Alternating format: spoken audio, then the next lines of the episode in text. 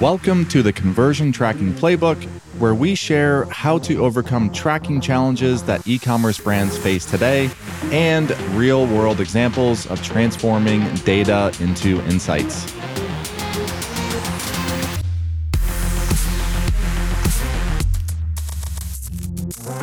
Welcome back to another episode of the Conversion Tracking Playbook. I am your host, Brad Redding, and today I am pumped to have our senior implementation specialist, Jon Cairo. Jon, there are going to be a lot of people excited to hear all of the knowledge that you're going to share regarding challenges of tracking and just general analytics with headless commerce. Welcome. Thanks for having me, Brad. All right. So we have a packed episode. We were just going through the outline before jumping in. So I'm not going to waste any time since we have a lot to cover today. So, Jon, can you just start out by providing a 60 second overview for everyone on headless commerce, headless ecom, headless Shopify, and then uh, we'll start getting into some of the challenges. Sure. So, the idea with a headless website is you basically disconnect the front end from the back end. So, what do I mean? I'm talking about the stuff that you see in front of you when you're in a web browser compared to the stuff that builds what you see. So, the information that populates the page. So basically, in a standard Shopify site, you ask Shopify for a page. Shopify populates it with the information they have about your products and everything else, sends it to you. In a headless setup, you have a website in the front end that kind of talks to the back end that requests information that it needs to populate the page, but it sort of builds it itself. There's some caveats to this, like with Gatsby, it's not exactly how it works, and a lot of our clients use Gatsby, but it's a separation of the two parts kind of like having your wheels welded to your axles in a car. That's sort of the standard setup, not yeah. the best situation. And the, the headless setup is you get your lug nuts and you can un- undo the wheels and do stuff, change them, change the tires without huge problems. Nice. I, I've never heard that metaphor, but I like it. Might might reuse that. Cool. Okay, so headless. If you aren't familiar with headless, there's a ton of content, and we have articles on our site, and there's there's others obviously the Shoguns, Nacelles of the world that put out a lot of headless content. So feel free to dig in outside of this podcast. We are going to jump into some of the challenges that we've seen over the years. So, just for context, in the world of Elevar, we first started getting into the world of headless um, actually, prior to Elevar, our VP of engineering, Thomas uh, Slade, and I, we worked on a project five, six years ago, and it was really the first iteration that we had been exposed to of, of architecting a, headless solution. It was for a B2B site. And that quickly transitioned into in the Elevar, where we worked closely with uh, Anata and the team at Rothy's during their initial PWA transition. Uh, don't quote me, four years ago, but it was a long time ago comparative to the the the stampede of folks going to to headless. What seems like today, that exposed really us to a lot of the initial challenges that weren't documented. There weren't articles out there sharing learning lessons. There weren't, you know, there were a few with ghost referrals with single page apps, but nothing specific to ecom sites and headless Shopify. And that continued, that knowledge we continued to to grow as we started taking on more headless analytics implementations, both with Anata and, and others. It's I wouldn't say the challenges are all solved because as we're we're seeing with just tracking and browsers evolving and how headless and PWA builds are evolving as well.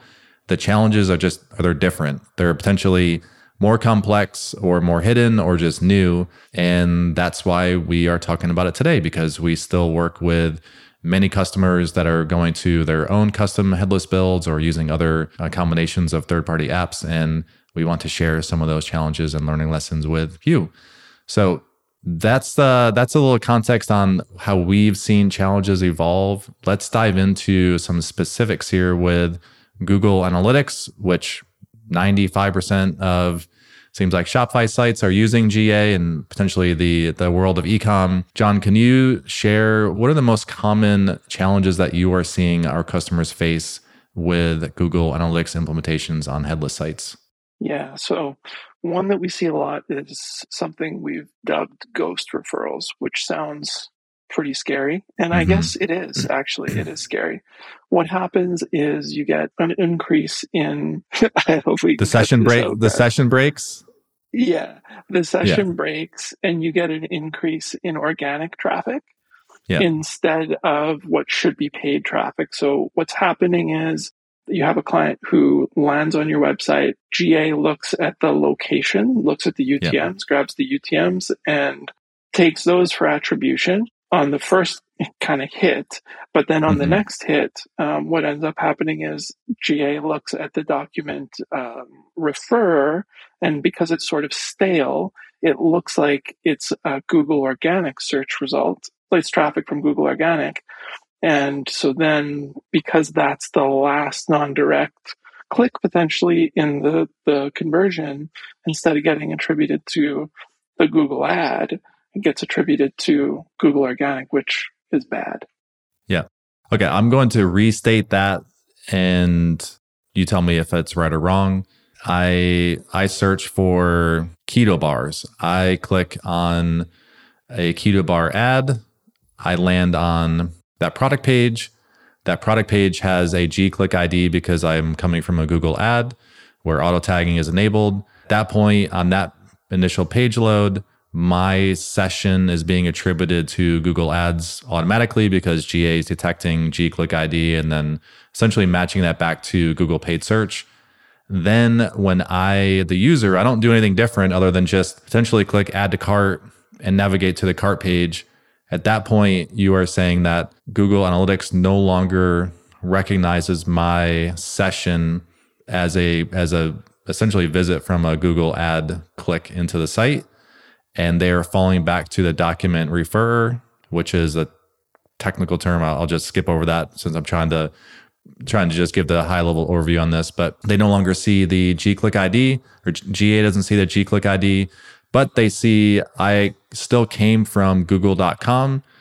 So it, I'm just I don't know if this is exact logic, but hey, Google Analytics is looking at someone came from Google.com from the referrer but there's no G click ID or UTMs associated to that. So I know that meets my rule of organic traffic. So if I were to go through and place an order, then I, as a user in GA, would look at session number one. I came from Google Ads, and then I ultimately converted on Google Organic. Is that correct? That's correct. Yeah. Okay. a little complicated and something that probably you want to see on like a on a chart to yeah. see the flow. But basically, yeah. Google's Google is almost always trying to figure out if they can make a new session. That's how I look at it. Like they're sort of trying to make a new session at all times, and if you give them a reason, they will. And then because of the attribution model in GA, you might not get what you expect. For you, if you have a headless site out there or potentially launching one soon, I can tell you four years ago, being really naive, I remember looking and doing that pre post launch analysis and thinking, holy cow, after headless site goes live, organic explodes and there it must be because site speed is better and Google's just lifting our rankings and man, it's amazing. And just ignoring that wow, Google Ads has plummeted and it might be, oh, that must be a Google Ads issue and something outside outside of the site very naive way of, of thinking. And don't be me in that regard when you are looking at your post launch performance. Uh, I'll link in the show notes uh, our own headless analytics learning lessons that will go into a little bit more visual detail, like Jon mentioned. But you can use the MCF report, so the conversion path report, and you can just do a pre post launch and look at source medium and just see if there is a big spike of people coming in from Google CPC that convert in Google Organic, and then potentially a big drop of people converting uh, Google P- CPC. And that typically is one of the things we'll look at just to diagnose is, is there a big issue? So, Jon, do you think it's is it worthwhile to get into the nuance of why does that G click ID get lost? Shouldn't Google Analytics just know why is it getting lost in that page transition of me going from that keto bar product page to the cart page, why why can't Google just still recognize and see that G click ID automatically? Yeah, so the way that the headless site typically works is there's there's sort of like a virtual page change, and because of that virtual page change, um, the URL might be updated. But in a typical page change, when the URL is updated, so is the the, the referrer it would be updated to your website. But in this case, it gets stale gets out of date and Yeah. then it's looked at as if it's not stale. All right. So that's ghost referrals and this same break in attribution. I've personally seen it impact other channels. So it's not necessarily just a Google ads to Google organic. It could be coming in through Facebook with a Facebook click ID or potentially custom UTMs. And then it falls back to looking like Facebook referral inside the source medium reports.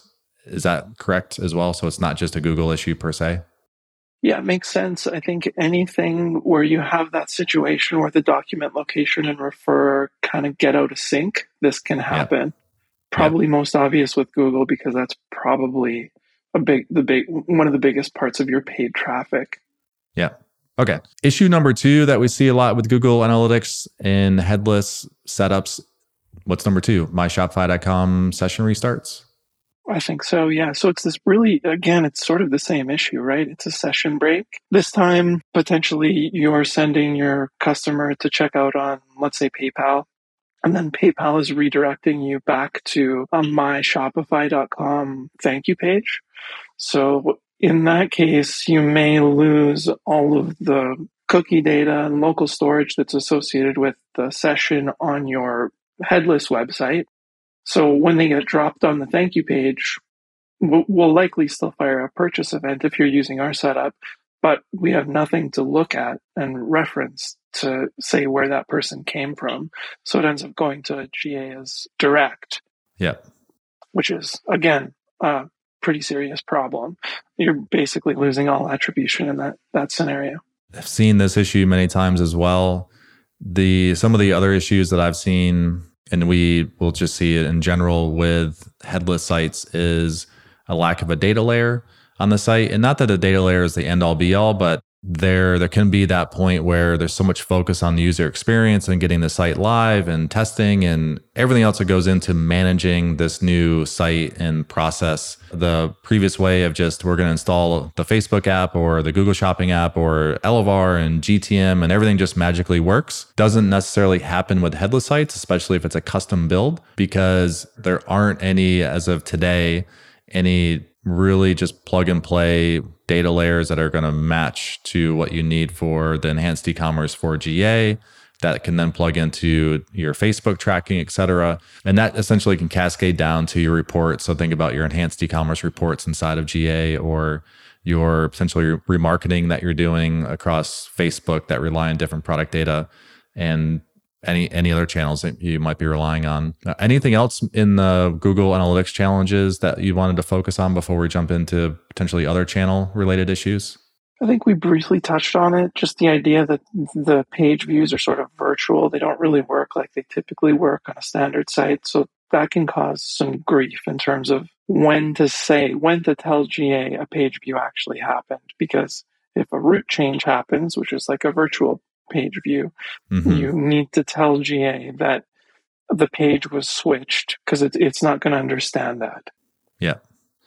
This is where this needs to be a video podcast, not an audio podcast. So that the way to verify that with your own setup is you can look at a primary and secondary dimension of your page title and then the page URL. And if you see page titles, so look at your homepage title, which might be you know, Elevar homepage, but you see Elevar homepage page title associated to slash keto product bars. That is a symptom of the pages are changing, but it's not sending the proper data, like Jon was saying, to your analytics, where quote unquote product page view, a virtual page view, is actually sending data from the homepage because that was the previous page that was stored from the landing page visit. That was a great, great call out. And but yeah, I guess Elevar is getting into selling keto uh, protein bars or product product bars at some point. Seems like I haven't eaten yet, so I'm hungry. That maybe that's why I'm focused on food, food products. That's Google Analytics. Let's get into the rest of tracking. So we're just going to bucket Facebook, affiliates, Google Ads. We'll bucket all of that into this next challenge that we see often. The no data layer, that is one that impacts GA, but it also will impact your marketing channels. And again, I'll just use the Facebook remarketing. So in general, if you the old way, if you're using native just a standard Shopify theme and either the Elevar data layer and, and our integrations or the native Shopify app setup, It's essentially a set it and forget it where someone views a product page and adds to cart, that those events are automatically sending all the product data, so your product SKU, product price, etc. If you don't have a data layer or you don't have this custom implemented in your headless site, then the user who is viewing that product page and adding to cart, you might be sending the general page view event for Facebook, but potentially not sending those view content and add to cart events that typically are going to be used in your remarketing campaigns. 50% or more, it seems like I've seen that issue pop up over the last three or four years with new sites going live and hiring us to come and do an audit and just fix things. Would you agree? Do you see, still see that quite often today? For sure. I think because the process of building a headless site is fairly complicated, I think the tracking is typically an afterthought. It's just like let's build the site, let's get the site working, and then and then you realize, you know, especially for developers who don't do this all the time, after it's yeah. done, you realize you don't have any tracking. And when you go into uh, Shopify and put in your Pixel ID and your GA ID, it's not going to do anything. Because the apps that you are setting up in Shopify, they only work on a Shopify theme. They aren't also going to work on your headless so basically the non Shopify checkout or account pages. Exactly. And we can qualify that a little bit because they will work on the checkout pages, but you probably want more information than that. Yeah. Okay. So a couple other things that we see in just the quote unquote rest of tracking challenge. So affiliates, that's another one I think that comes up quite a bit where they, if we think about impact radius or share sale or others where they rely, historically they would have a script that they would rely on picking up a query parameter, setting that in a cookie or in local storage, and then their conversion. So the purchase conversion would pull that into the actual conversion that is triggered on a purchase event. That's one. Is that also something that you see as an issue that pops up potentially? Because if you're going across domains or even subdomains, that some of these scripts they're they're not set up to pass cookie values from a top level domain to a subdomain for sure. Like potentially it might not be set as cookie domain auto, which means that the cookies apply to all of the, the top level domain and everything below. So that's an issue. Just to jump in to clarify the top level domain, what we mean by that is somebody comes in to www.getelevar.com and my ShareASale tracking script will pick up the query parameter, set that, and it's assigned to www.getelevar.com However, when I'm handed off to checkout and I go checkout on checkout.getelevar.com, sometimes these scripts, I lose that cookie because they are only looking at that cookie that's assigned to www.getelevar.com. Is that right? Exactly. And there's ways to get around that. You can pass these cookies around and decorate the links and then bring them in and set them. There's definitely ways around it, but it's just something you have to be super aware of. Yeah. Big if you rely on affiliates, test this. Just test it before going live because it will become quickly become a big issue post launch. And this is where I can plug one of my other recent episodes on why affiliate conversion tracking and and how potentially going server side can fix some of those tracking issues. So take a listen to that if you have not listened to that episode already. Back to the challenges and the rest of tracking bucket that we're going through. What are uh, what are a few more issues that you see, Jon? The fact that the standard apps don't work in the headless context is that really is like the shocker, right? Mm-hmm. That n- none of the things that I don't know what's a, what's another example. You know the apps that show you probably know the name of these, but they show like this person recently purchased in Iowa. Yeah, the FOMO, the FOMO apps. Yeah, like if if you want to use one of those apps, that's not going to work. You're going to have to most likely build that yourself or find a library that supports it. But on and on down the road, right? Like if the app touches the front end, you're not you're most likely not going to be able to use it in its full capacity or maybe at all so yeah in in my opinion that's like the the biggest one. I think that's a good summary of all of our most common challenges. We went through about 10 of them ghost referrals myshopify.com domain session restarts. That one if you have a live site or you're going live soon just go through and qa and go through all of your different alternate payment methods so you can actually validate if you're going through PayPal or Google Pay or Apple Pay or any other third party, actually go through and see what your landing page do you get redirected to a myshopify.com domain. And then the no data layer, the affiliate query parameter tracking, the cookie issues going from a top level domain to cross domain, the route versus page URL change, and ultimately the apps don't necessarily work. One thing I just noticed that I didn't mention is the split implementation.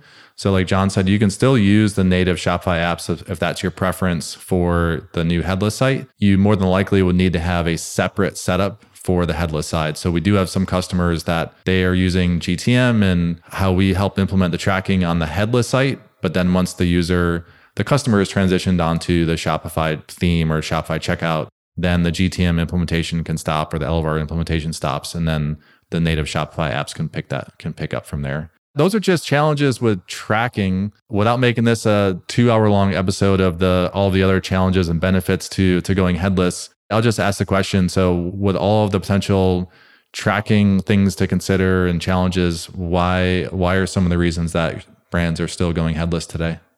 To be honest, I think the core of it is, and you and Thomas hit on this a little bit. The the words that nobody wants to say is uh, lighthouse scores and uh, essentially speed. And, I think I think that's the driving force be- behind these companies trying to go headless. Is they perceive speed to be extremely important. And yes, if you if you go headless, you you do have. It doesn't guarantee it's going to be fast but you do have the opportunity to make it faster than what Shopify currently does with their non headless setups. So you get potentially, like we've talked about Gatsby a little bit, it's what most of our clients are using. Gatsby's pretty notorious for being able to get a 100% lighthouse score. So you're probably right now, maybe you're at 50% if you do. And this is like a speed test for anybody who's not familiar that Google offers. It's like a synthetic speed test. Your site probably doesn't look great right now if it's running on Shopify, no matter how much work you've done. When you switch to Gatsby, it's going to say it's super fast and it's going to love it. How important is that? in a world that's kind of shifting from that metric to core web vitals that are like a little bit more human mm-hmm. I think is up for debate. So that's one one aspect is speed. The other thing is flexibility. So we talked about the car with the wheels welded to it. You really can once you have a headless setup, you really can kind of swap things in and out. So you could essentially completely change the design of the front end with with doing very little work to the back end. You, you you might be able to use the exact same calls and everything, and you could just redesign the front end. So there's flexibility in that um, just this uh, not only the loading speed but the speed with which you like transition through the site is it's faster because like we talked about virtual page loads you're just asking for the information that you need and no more instead of everything every time you reload the page. So mm, i guess the next obvious thing is just iteration is easier. Um, if you're not doing it it's easy to do a full swap but if you wanted to do like iterative stuff it's it's quite simple. You don't have to touch the back end and then I think the most important part is what it should really do is provide like a better customer experience. I, I, think that's really why brands should be doing it. And we've seen interesting things like I can think of one brand that has like a package builder, like a really complicated package builder, and it allows them to offer the product in a way that they they might not be able to if they weren't in control of the front end in its entirety. So all this stuff comes with caveats, but um, you could do this on a non-headless shop, but on a headless shop, you can do things that would be very difficult to do if you weren't if you didn't have that much control. And i think yeah like certain brands i think it makes sense for like putting this package together. Maybe people wouldn't buy this if they couldn't build it uh, in this like custom way that the brand i'm talking about is done. So in that in that sense i think it makes a lot of sense yeah, I could go off on a tangent here. I'm I'm pr- fairly opinionated on this this question of of why. And again, I, I want to try to keep my opinions focused on the analytics side and the challenges that we see. As, as you know, Jon, we we built back in 2018 one of the first headless Shopify sites was StriVectin, strivectin.com, and that was a headless Shopify Gatsby Prismic setup. And Thomas and I spoke out at the Shopify LA headquarters pre-COVID. I think this was 2019, and their headless meetup get together, and uh, it, it's it's been interesting just seeing that this space evolve over the last four to five years. I think you might have mentioned it, but for most, it's probably not worth it at this time. And again, there's there's a lot of other smart people in this space that are uh, have a lot of great research and opinions and and uh, just what's the latest in the last year or two with this. And I know we're going to touch on hydrogen here uh, in a little bit. So to summarize, primary benefit that we still hear from our customers that ultimately they're coming to us for helping with tracking and analytics issues is the site speed. They're looking for the site speed benefit. Mm-hmm. I think so. The joke is okay, pre tracking. And I remember we, we did this every time we release a new feature during the build process with StriVectin and a new, we added new third party tracking, whether it's GTM or hard coded. We did a pre post lighthouse score and just to see the trend line go down after you added everything. It's the, hey, pre Elevar, pre tracking, we were at 85. And then once we add all of our tracking, we're down at 40. And that's the conversation that doesn't always happen, that should happen. You can't have all of your marketing and the marketing engine on a headless site and still expect to have a site speed score of 95 to 100. And it's not because they can't work together. If if you listen to the episode that Thomas and I did on why can't all client side tracking move to server side yet, is most channels aren't ready. They're not ready to give up the freedom of having their tracking run in the browser and do their fingerprinting grab everything. So they their libraries need to be loaded. So it, it really does come down to okay, if you want all of your marketing tracking on the site, and if you can't go server side, it has to be there. You can do things to delay and you know some other advanced techniques to potentially manipulate the lighthouse score, but at the end of the day, the lighthouse score is just a score. It's not necessarily the it's not the real experience that the user is going to see. But off my soapbox on the on the, the headless lighthouse and worth it or not, site speed is certainly a, one of the main priority main reasons that we're seeing. I just want to add something to that because you know what we're missing something in that people are they're chasing site speed because they say they see these studies that say you know every increase in or, or, decrease in loading time by 100 milliseconds, your conversion rate's going to go up by 4% or some, cra- something crazy like yeah. that. And I think, I, I really think that that's what's driving this, right? And the fact of the matter is, and this is a personal opinion, but that yeah. linear relationship is like way, way overstated. Yeah. Share the example that we were talking before we jumped on with the uh, the diet. That was a great it was a great way to frame the frame that the decrease by x and improve by y. Yeah. So like in medicine there's these uh, epidemiological studies where they basically look at every they don't control for anything like in an a b test. That's like a randomized control trial. But in in an epidemiological study you just look at everything in sum and try and make conclusions so for instance you look at people who eat red meat and people who eat red meat have like a higher instance of colon cancer or something like that. But the fact of the matter is that people who eat red meat are also like way more likely to be overweight. They're way more likely to drink a lot, you know, and on and on. And then you're coming in and parsing the data and saying, well, the reason is because this one thing. And to take it back to like our context, you know, people with good conversion rates probably maybe there's maybe there's a little bit more intelligent in the way they're spending their marketing dollars so maybe they figured out how to exclude certain audiences that weren't converting and now you're attributing that to an increase in site speed which isn't fair. The only way you could tell for sure is if you ran the two sites in parallel one headless and one non right? With the exact same people visiting. That's the only way you could actually make that conclusion. Yeah. I love the hey, we noticed that if, if you eat red meat, that you are less likely to live longer. Eh, is, is that right? Something like that, yeah. Yeah, and then it was well. Actually, we've also found that study that people, the people that eat red meat versus those that don't in this study, they smoke, they drink every day, they don't exercise.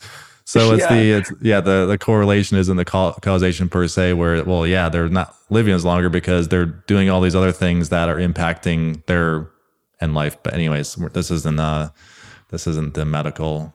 No, no, no, no, not medical advice. We need a disclaimer. Yeah. All right. So just to keep this moving, as we go to uh, how to manage headless analytics implementations. This is something that we do. So we're going to break down exactly the process we go through with our customers so you can think about it for yourself and potentially uh, work with your team to prevent some of the challenges and issues that we see happen today with going live with a headless site. Jon, this is your world walk everyone through the process that we take with our customers and what we see work well and prevent a lot of those challenges with GA and Facebook tracking, et cetera? Yeah, so normally if you're non headless, you install our app, and our app kind of generates the data layer for you, surfaces events for you. Like we've talked about a couple times now, that's not going to happen when you build a headless website. Our app can't really connect.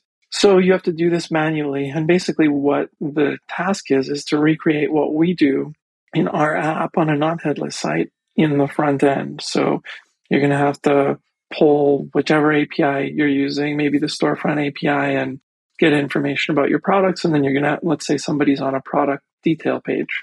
You're going to have to pull the information that all your tags need from the storefront API and then push it into the data layer in an event, maybe a, a view item event. We have we have all, all this documented. It's a little bit tedious because these objects that you need to push have, you know, really specific shapes. But that's the idea. There's about eight or nine or 10 events that you need to collect information for, fire them at the right time, and then we can listen for them in GTM and we kind of take it from there.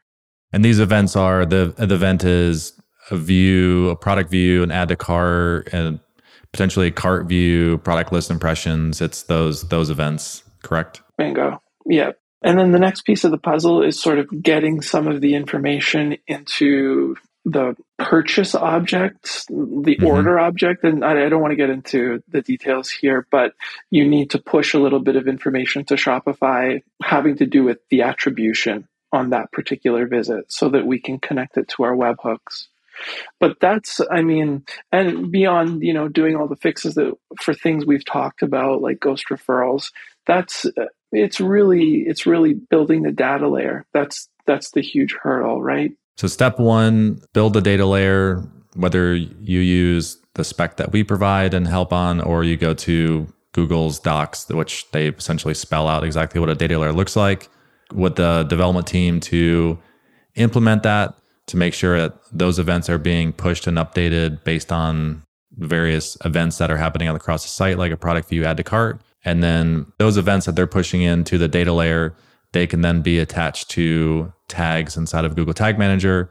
That can function as normal, like they would if you were using the Elevar data layer on a standard Shopify theme or potentially other apps that do the same thing. And then part two is potentially a little bit more specific to Elevar, but this is the fact of okay, we know we need query parameters or some attribution data on the Shopify order in order for our server side integrations to work properly because if you think about conversions or purchases, instead of just relying on tags triggering in the browser, we are handling them through webhook integrations, sending to GA, Facebook, etc. With the goal to still maintain that 99% accuracy of conversions that happen, make it to each destination, and they have the most accurate attribution data possible. They need to link back, connect to sessions, etc. Exactly. They just need to stick that information onto the order for us. Cool. So the go live, all the tracking is updated on site.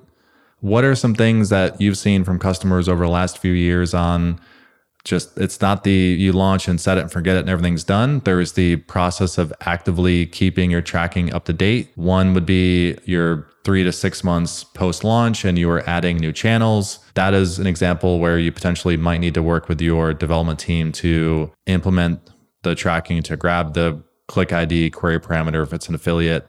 Can you share a little bit more about that, Jon, and just what you've seen post launch? For sure. Well, what you just said is the it's exactly the, the, issue, and maybe to just get a little bit more specific. For example, with TikTok, um, we recently added some TikTok webhooks. If you had have implemented your uh, headless website six months ago, we wouldn't be aware of the TikTok click ID, and you wouldn't have built for that.